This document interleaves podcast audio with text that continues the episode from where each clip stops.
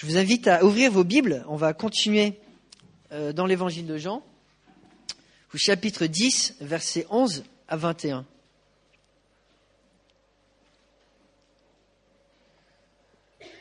Donc en Jean chapitre 10, versets 11 à 21.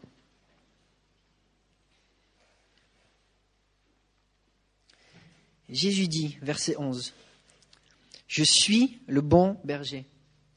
Le bon berger donne sa vie pour ses brebis. Le simple salarié, quant à lui, n'est pas le berger, et les brebis ne lui appartiennent pas. Lorsqu'il voit venir le loup, il abandonne les brebis et prend la fuite. Alors le loup s'en empare et les disperse. Le simple salarié s'enfuit, car il travaille pour de l'argent et ne se soucie pas des brebis. Moi, je suis le bon berger. Je connais mes brebis et elles me connaissent. Tout comme le Père me connaît et comme je connais le Père, je donne ma vie pour mes brebis. J'ai encore d'autres brebis qui ne sont pas dans cet enclos. Celles-là aussi, il faut que je les amène. Elles écouteront ma voix et il y aura un seul troupeau, un seul berger. Le Père m'aime parce que je donne ma vie pour la reprendre ensuite. Personne ne me l'enlève, mais je la donne de moi-même. J'ai le pouvoir de la donner et j'ai le pouvoir de la reprendre. Tel est l'ordre que j'ai reçu de mon Père. Ces paroles provoquèrent de nouveau une division parmi les Juifs. Beaucoup d'entre eux disaient, il a un démon, il est fou, pourquoi l'écoutez-vous? D'autres disaient, ce ne sont pas les paroles de démoniaque, un démon peut-il ouvrir les yeux des aveugles? Je vite à, à ensemble et puis on va approfondir ce passage. Oui, Père Céleste, on, veut se souvenir aujourd'hui de ce que Christ a fait pour nous en tant que bon berger. Il a donné sa vie. Il a montré au monde sa puissance en ressuscitant des morts.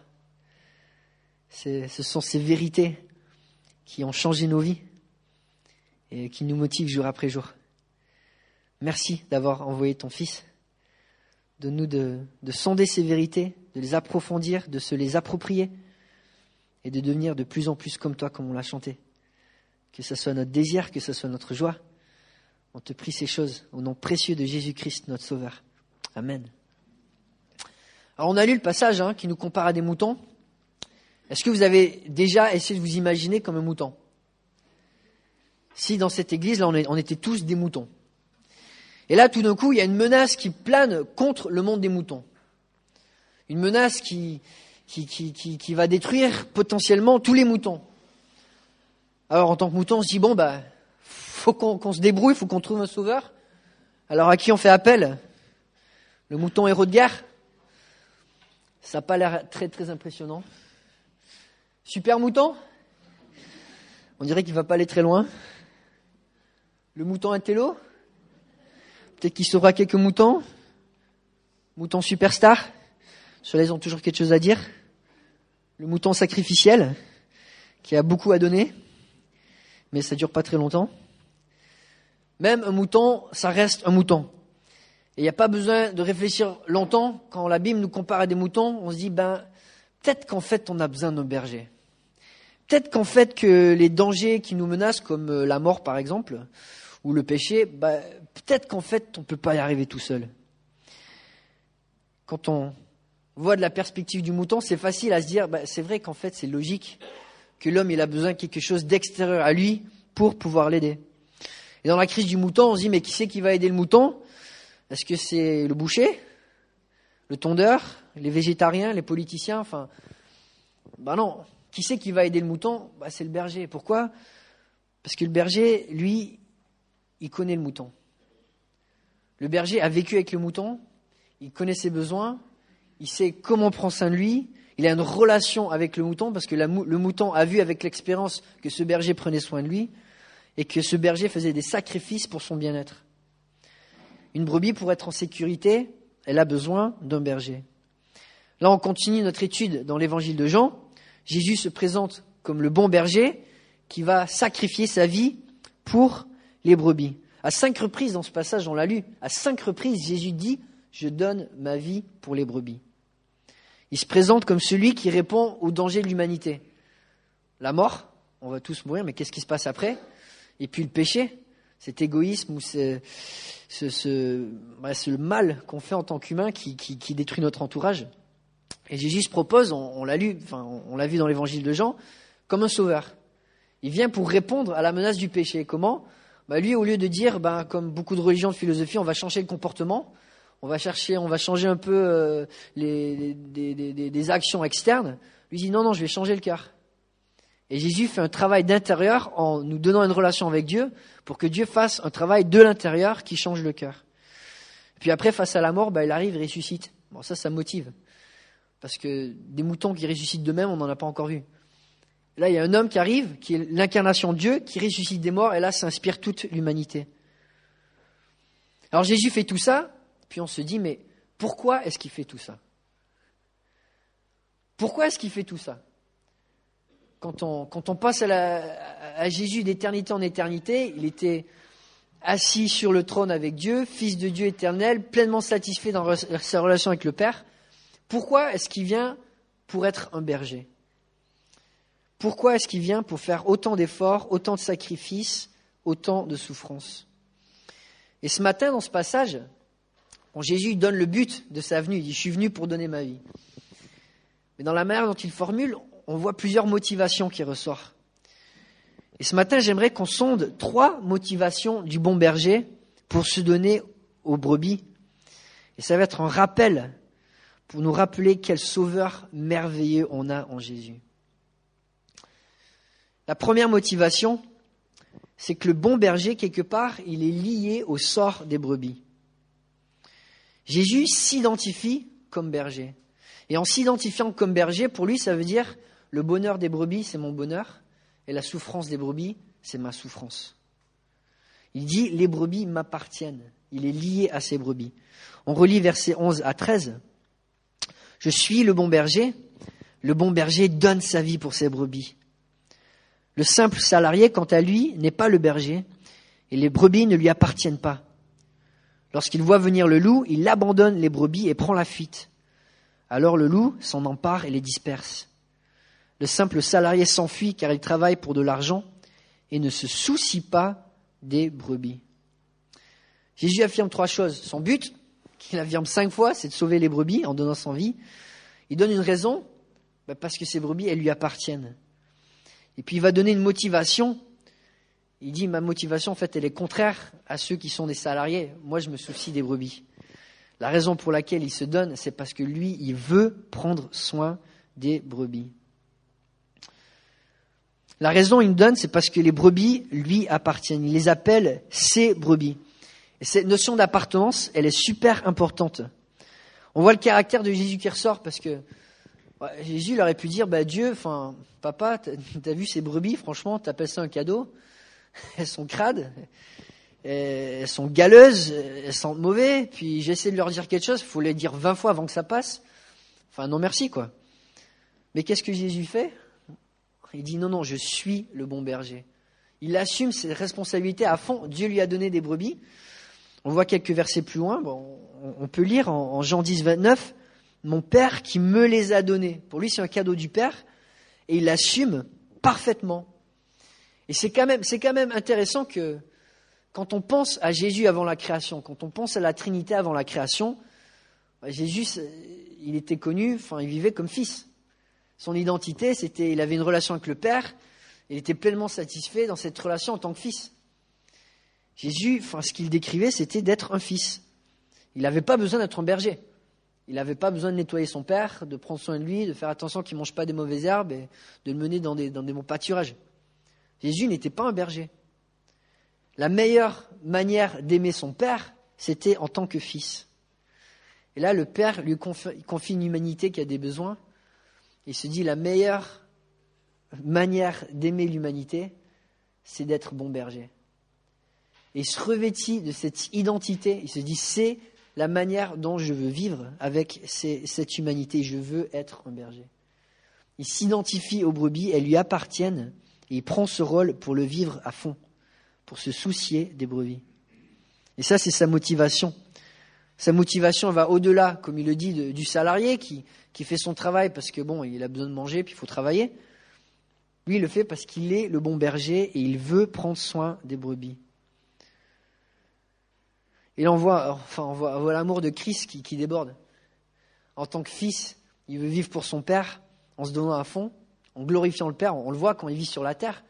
Il veut, tout faire pour la gloire du Père, avec un amour pour, son Père qui est énorme. Mais en même temps, cet amour, bah, il déborde aussi pour, sa création et pour chacun de nous. Et sa manière de nous aimer, bah, c'est en étant le bon berger jusqu'à donner sa vie. On lui a donné des, des brebis galeuses, il assume à fond. Il assume en se donnant, en aimant, en partageant avec elles, en s'identifiant, en disant bah, leurs joies seront mes joies, leur souffrance sera ma souffrance. C'est vrai que on pense pas toujours comme ça. En tant que Français, enfin, je sais, hein, quand l'équipe de foot gagne, on dit ouais, on a gagné, et quand ils perdent, bah, ils ont perdu. Et c'est vrai qu'on se distance facilement quand il y a des, choses négatives. Et là, Jésus, bah, non, il dit non, moi je m'identifie au sort des brebis, je veux être le berger. Quand eux, ils se réjouissent, bah, ça, va me faire, ça va me remplir de joie. Et puis en même temps, on le voit en, Hébreu 2.17, notre souffrance, il l'a connue. Il s'est identifié en vivant comme un homme, il est passé au travers de la souffrance que nous on connaît, dans le but de pouvoir y répondre, dans le but de pouvoir compatir. On voit en Hébreu 2.17, par conséquent, il devait devenir semblable en tout à ses frères, afin d'être un grand prêtre rempli de compassion et fidèle dans le service de Dieu pour faire l'expiation des péchés du peuple. Et Jésus s'est identifié à nous dans notre souffrance. J'ai beaucoup, beaucoup d'entre nous ont des enfants. Les enfants, bon, ça a des moments forts, ça a des moments où ça pleure. Des fois, ça peut casser les oreilles. Notre enfant euh, Timothée, pendant les cinq premiers mois de sa vie, il voulait même pas savoir qui j'étais. Chaque fois que je le regardais, il pleurait. Je souriais, il pleurait, je faisais des grimaces, il pleurait, je le prenais, il pleurait. Il pleurait beaucoup. C'est vrai que bon, les, enfants ont des, leurs raisons pour pleurer. Quand ils courent vers moi en pleurant parce qu'ils sont en train de faire un caprice ou qu'ils sont en colère, bah, ils savent que ça va pas être un câlin qu'ils vont recevoir, mais une réprimande. Mais par contre, quand ils sont malades ou quand ils sont tristes ou ils se sont fait mal ou ils sont fatigués, ils savent que, enfin, je leur dis, dans les bras de papa, c'est le meilleur endroit pour pleurer. Alors pleure autant que tu veux, pleure aussi fort que tu veux, parce que c'est le meilleur endroit où pleurer. Et bon, c'est vrai que les enfants, ils apprennent vite, parce que maintenant, quand, notre petit pleure, et que ça casse les oreilles de notre fille Elena, il dit, hé, va voir papa, c'est le meilleur endroit pour pleurer. Mais ce qu'il faut comprendre, c'est que quand on met notre foi en Jésus, Jésus s'est identifié avec, avec ses brebis. Et Jésus, ses bras sont ouverts pour partager bah, bah, bah, toute notre vie que ce soit les temps forts ou les temps, les, temps difficiles. Et ses bras, ils sont toujours ouverts. On, a chanté ce matin, il est le bon berger, du, du psaume 23. Jésus, dans ses bras, c'est le meilleur endroit pour pleurer. C'est le meilleur endroit pour pleurer parce que c'est lui le consolateur. On fait partie de son équipe, de sa famille, on est inséparables. Et quelque part, il connaît notre souffrance. En même temps, bah, dans ses bras, c'est le meilleur endroit pour se réjouir. Parce que Jésus, c'est le premier à faire la fête quand on a des moments de victoire c'est le bon berger qui s'identifie avec ses brebis. Il n'avait pas besoin de le faire, mais c'est la manière dont il a voulu nous aimer. Sa première motivation, c'était qu'il est lié au sort des brebis, elles lui appartiennent. La deuxième, c'est qu'il est lié aux brebis d'un lien incompréhensible. Et je ne trouvais pas d'autres mots pour le décrire parce qu'il va, il va parler d'un lien comme un lien qui est reflété dans la Trinité. Il nous dit, je, je connais les brebis comme je connais mon Père. On voit ça versets 14 et 15, je vais les relire. Moi, je suis le bon berger, je connais mes brebis et elles me connaissent. Tout comme le Père me connaît et comme je connais le Père, je donne ma vie pour mes brebis. Jésus répète cette identité, il dit, moi, je suis le bon berger. Il insiste, moi, je suis le bon berger. C'est son identité, c'est le rôle qu'il veut assumer, qui lui a été confié. Il le remplit en connaissant ses brebis et en se faisant connaître à ses brebis. Jésus connaît les brebis. Et là, le mot pour connaître, c'est pas juste euh, une connaissance intellectuelle. Alors c'est vrai que Dieu connaît tout. Jésus connaît chacun de nos cheveux, pour ceux qui en ont. Il connaît toutes nos pensées depuis notre naissance. Mais beaucoup plus que là beaucoup plus que ça, Jésus connaît, nous connaît par expérience. Il a été avec nous dans les moments forts, il a été avec nous dans les moments difficiles. Et plus que tout, il connaît notre cœur, il connaît nos joies, nos peines et il connaît nos besoins. Et c'est parce qu'il connaît nos besoins qu'il peut vraiment être le bon berger. Beaucoup d'entre nous, bah, cette semaine, on a souffert d'une manière ou d'une autre. Ça a été physique, ça a été la solitude, ça a été des circonstances qui changent, des, troubles dans la famille. Bah, Jésus était là. Ces souffrances, il les a vues. Non seulement il les a vues, mais il les a connues. Et en tant que berger, bah, il veut être présent avec nous. Pour d'autres, cette semaine, bah, il y a eu des victoires sur le péché. Et comme, euh, on l'a dit, bah, Jésus, c'était le premier à faire la fête. Il a vu ces victoires, il était là avec nous, il nous a aidés à les avoir, et c'est le premier à s'en réjouir. Beaucoup, peut-être cette semaine aussi, c'était une semaine où on a commis des péchés. Bon, on le fait toutes les semaines, mais par orgueil, par impatience, par égoïsme, par amertume, par convoitise, par paresse. Jésus les a connus aussi, ces péchés. Beaucoup plus qu'on le pense, parce qu'il les a connus même en portant la conséquence de ces péchés sur la croix. Nous, nos péchés, il les connaît encore mieux que nous, on les, connaît, parce que lui, il connaît l'exacte conséquence de ces péchés. Jésus connaît chaque chose de nous. Il nous connaît là où on a des besoins et là où on a besoin d'être guidé. Beaucoup de religions affirment, enfin l'humanisme affirme que l'homme il est bon puis il peut, trouver il peut se trouver un chemin. C'est vrai qu'en beaucoup de religions on n'essaie pas de, de vraiment toucher le vrai problème de l'homme, qui est la condition de son cœur. C'est vrai que bon, il y a aussi des bonnes choses dans l'homme. Dieu nous a donné des capacités, mais quand on regarde notre histoire depuis des milliers d'années, on se dit l'homme il a besoin d'un sauveur. L'homme il a un petit problème quand même dans son cœur. Et Jésus, il met pas des beaux tapis pour cacher la laideur de nos actions. Lui, il l'assume. En tant que bon berger, il dit non, non, je connais, et je vais me salir avec vous pour vous en sortir. Chaque humain a fait du mal, et c'est à cause de ce mal que Jésus, bah, il dit, bah, je vais donner ma vie. Parce qu'une personne qui fait du mal, bah, ça ne peut pas se présenter devant Dieu pour l'éternité et dire, bon, je vais passer mon éternité avec toi, Dieu. Mais bon, euh, petite parenthèse, je fais du mal. Ça ne marche pas comme ça. Jésus a dû porter le poids, la conséquence de nos péchés, nous donner un cœur transformé dans cette relation avec Dieu pour que nous puissions être transformés, pardonnés, justifiés et passer l'éternité avec Dieu. Mais la raison pour laquelle il peut le faire, bah, c'est parce qu'il nous a connus, en tant que bon berger. Et non seulement il nous connaît, mais aussi il se fait connaître. Jésus, il rien à cacher. Il n'a rien à cacher. Il nous connaît dans tous nos recoins, les bons et les mauvais, mais il se fait aussi connaître, et même de manière incompréhensible, parce qu'il dit, je vous fais connaître comme le, Père me connaît et comme moi je connais le Père. On dit d'arriver à un niveau de connaissance d'un être euh, qui a toute la connaissance, ou qui a une connaissance infinie, qui a passé, enfin le Père et le Fils ont passé l'éternité ensemble, comment est-ce que c'est possible que nous on arrive à les connaître comme, euh, comme eux ils se connaissent? Et la raison, ben, c'est que Dieu, ben, il n'a rien à cacher. Et Dieu, il nous a rien caché. Dieu nous a rien caché. Et quand il s'est révélé en Jésus-Christ, on le voit en Colossiens 2.9, en lui habite corporellement toute la plénitude de la divinité quand on va aller au ciel, pour ceux qui ont mis leur confiance en Jésus, on va être surpris parce que on va, on va pas saisir l'ampleur des choses, mais on va pas être surpris en disant bah, ce Dieu-là, il est étranger de ce que je connaissais.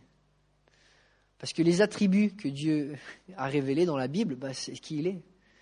Sa fidélité, sa compassion, son amour, sa générosité, bah, ça, ça va pas changer. Une fois, quand on va être dans la présence de Dieu, on ne va pas être dans la présence d'un étranger. Parce que Dieu s'est fait connaître. Il s'est fait connaître en venant sur terre. Il n'avait rien à cacher. Il s'est fait connaître dans, tout ce qu'il est. Souvent, quand, on pense aux différentes religions, on pense aux dieux antiques. Ils étaient mystérieux, imprévisibles, capricieux. Dans la plupart des religions, on ne sait pas quoi s'attendre des forces supérieures. Mais Jésus, il arrive et lui, il dit les choses cachent. Il cache rien et il joue carte sur table. Ses intentions, son cœur, son caractère, ses attentes, bah, tout est dit. Tout est dit. Et il nous dit, bah, la connaissance que j'ai du Père, bah, c'est celle que je vous ai donnée. Et c'est pas, c'est pas une question de, est-ce que, est-ce que, est-ce qu'on n'a rien à découvrir sur Dieu? Parce qu'une fois qu'on connaît, enfin, une vérité simple comme Dieu est amour, bah, ça prend l'éternité pour sonder la profondeur de cet amour. Mais en se révélant comme bon berger, qui nous connaît et qui, fait, qui nous fait connaître Dieu, bah, Jésus nous révèle une intimité avec Dieu qu'on qu'on n'aurait pu jamais avoir. Il nous dit tout lui-même, et sait tout lui-même, il sait tout de nous. Et en sachant tout de nous, bah, il peut nous guider là où nous avons des besoins. Lorsque Jésus est mort, il est mort en ayant déjà connu les joies que nous, on allait connaître. Il est mort en connaissant nos péchés, en portant les conséquences de chacun de ses péchés. Lorsque Jésus est mort, il est mort en pensant en nous. Lorsque Jésus est mort, il est mort parce qu'il nous connaissait, il est mort pour ses amis. Il est mort pour des amis intimes. Il nous connaissait déjà avant notre naissance et il savait qu'en mourant pour nous, on aurait cette relation avec lui pour l'éternité. Jésus, bon, des, motivations, il y en a beaucoup plus que, ce qu'on voit dans ce passage. Mais ses perspectives sont quand même fortes. Il est mort parce que, quelque part, son désir, il, était lié avec nous, avec notre sort. Il il s'est lié avec nous d'un lien qui dépasse tout ce qu'on peut comprendre. Puis finalement, le bon berger est lié à la volonté du Père.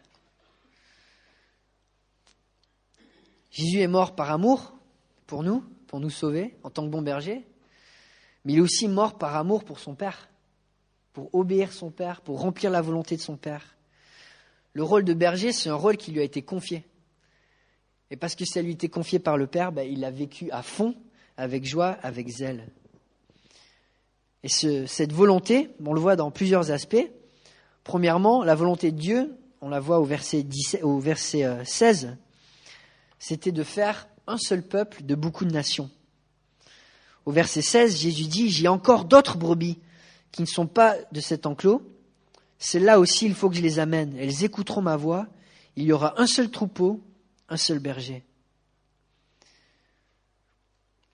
On l'avait regardé la semaine dernière. Jésus parlait d'un enclos, la, bergerie du judaïsme. Il appelait les gens d'en sortir en disant il ne faut pas continuer à vivre selon des traditions, il faut suivre Dieu. Et là, il parle de notre enclos, celui des non-juifs, avec la vision que Dieu a depuis la création du monde. C'est d'avoir un peuple de toutes les nations, de toutes les langues, qui chantent, qui, révèlent sa, gloire et qui sont unis autour d'un seul berger. Le premier commandement donné à Adam et Ève, c'était quoi?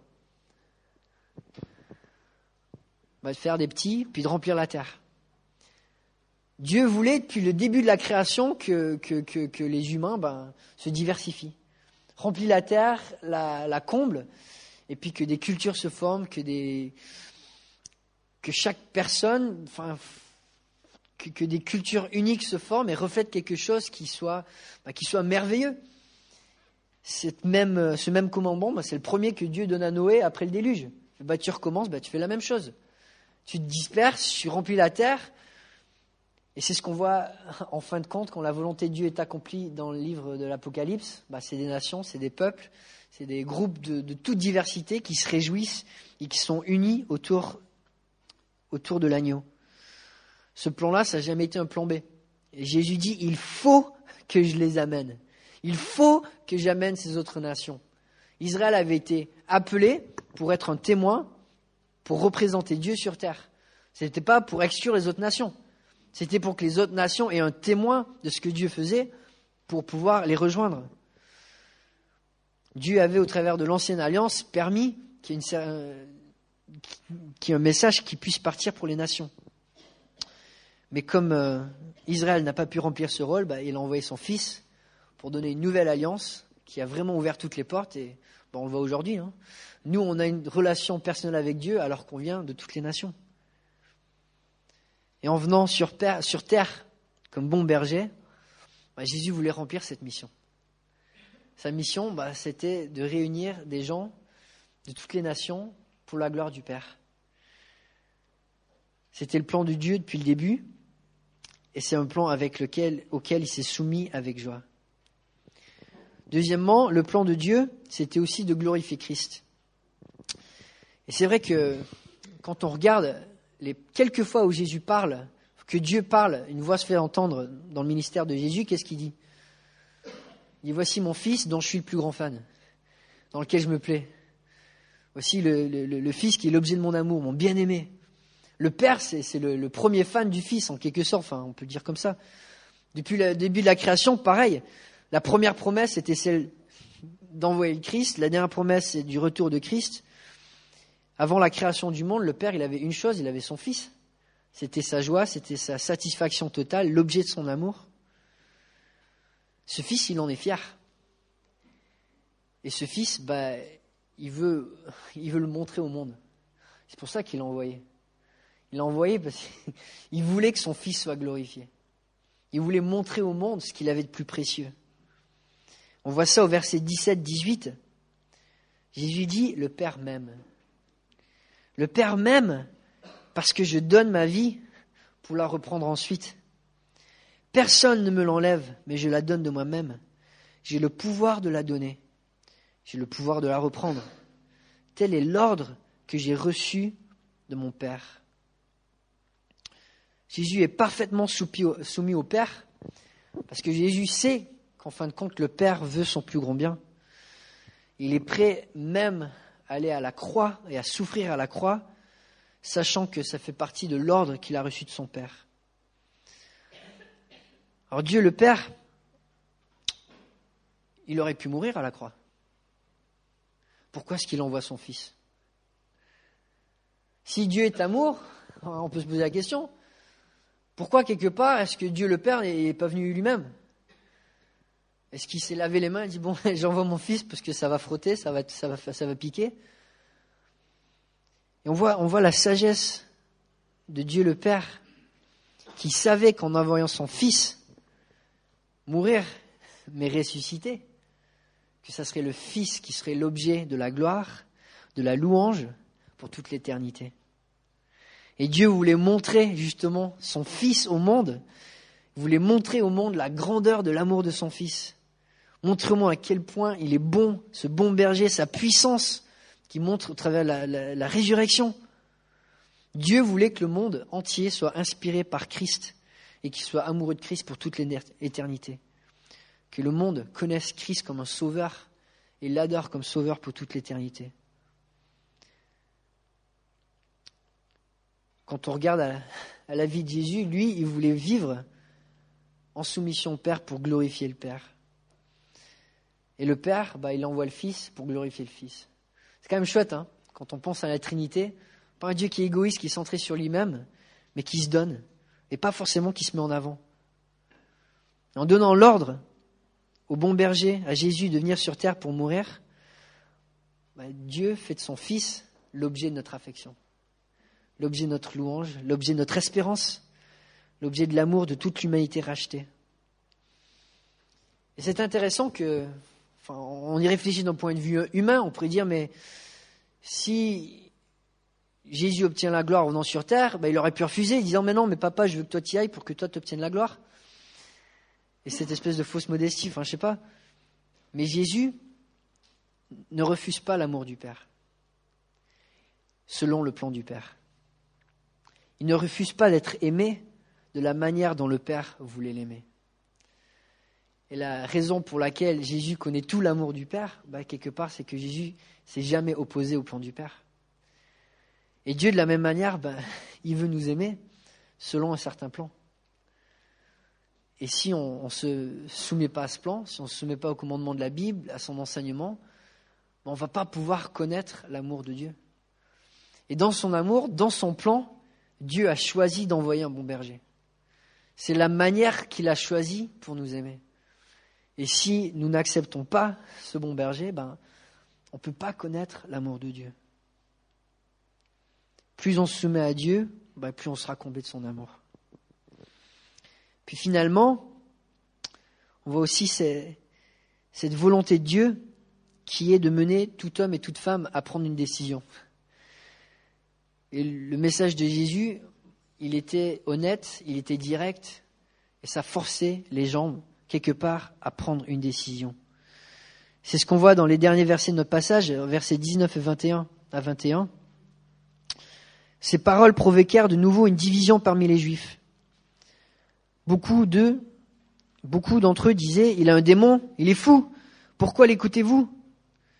D'autres disaient, ce ne sont pas les paroles de démoniaque. Un démon peut-il ouvrir les yeux des aveugles? Là, il y a deux groupes. Et c'est clair. C'est clair parce que, bon, il ne peut pas y en avoir trois. Il y a ceux qui disent, le message de Jésus, il est vrai, Jésus est bon. Ceux qui disent, le message de Jésus est faux, Jésus est mauvais. Et Jésus, dans la manière dont il a, il a, fait son ministère, il a fait ses miracles, il a enseigné, bah, ça portait pas à confusion. Ça forçait les gens à, prendre une décision. Jésus enseignait que son message transformait des vies. Derrière, on voit le témoignage de vie comme Zachée, un homme qui avait une vie frauduleuse, qui se, repent pour devenir un homme honnête et généreux. On voit ses disciples qui viennent de, toutes sortes d'arrière-plans, certains qui étaient des terroristes, enfin zélotes, qui deviennent des serviteurs. On voit, on l'a vu en Jean chapitre 9, un homme qui était aveugle, qui, mendiait, qui vivait sans, vraiment aucun but, devient un homme de conviction.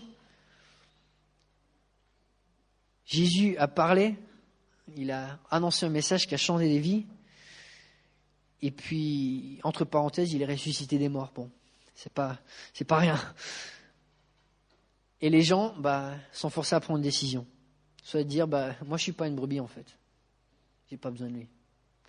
Je préfère être au contrôle, je préfère me sauver moi-même. Et puis les autres qui disent ben non, ça c'est les paroles d'un vrai berger. Et moi j'ai besoin d'être guidé, j'ai besoin d'un sauveur, et puis des sauveurs, il n'y en a pas deux comme lui. L'appel du berger, bah, c'est pour ceux qui se reconnaissent comme des brebis. Ceux qui se reconnaissent comme ayant besoin, disant bah, pour aller jusqu'à Dieu, j'ai besoin de son aide. Je ne peux pas trouver un sens à ma vie sans son aide. Je ne peux pas atteindre la richesse de, de ce que Dieu a créé sans l'aide d'un berger. Et la bonne nouvelle, ben, c'est que pour tous ceux qui, confessent Christ, ben, ses bras sont ouverts. Ses bras sont ouverts parce que c'est le bon berger. Son amour déborde. Il déborde pour, toute l'humanité. Il s'est fait berger parce qu'on était des. Il s'est fait berger pour répondre à tous nos besoins. Et on peut courir dans ses bras, parce que dans ses bras, bah, c'est le meilleur endroit pour pleurer, puis c'est le meilleur endroit pour se réjouir.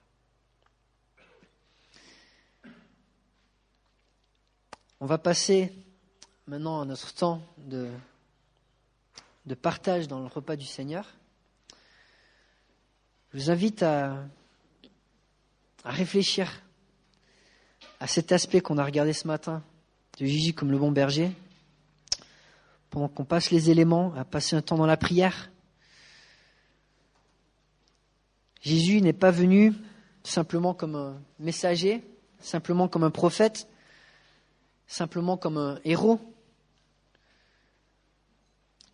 Jésus est venu envoyé comme le Fils bien-aimé, comme le bon berger donnant sa vie pour nous.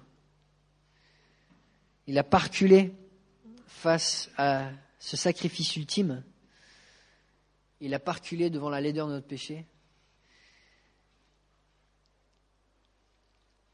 Il l'a fait pourquoi? Parce qu'il se soucie de nous. Il se soucie de nous. Et quand on pense à la nouvelle alliance, bah, c'est ce que j'aimerais qu'on se rappelle ce matin. C'est qu'on pense à un sacrifice d'un berger qui veut prendre soin de nous.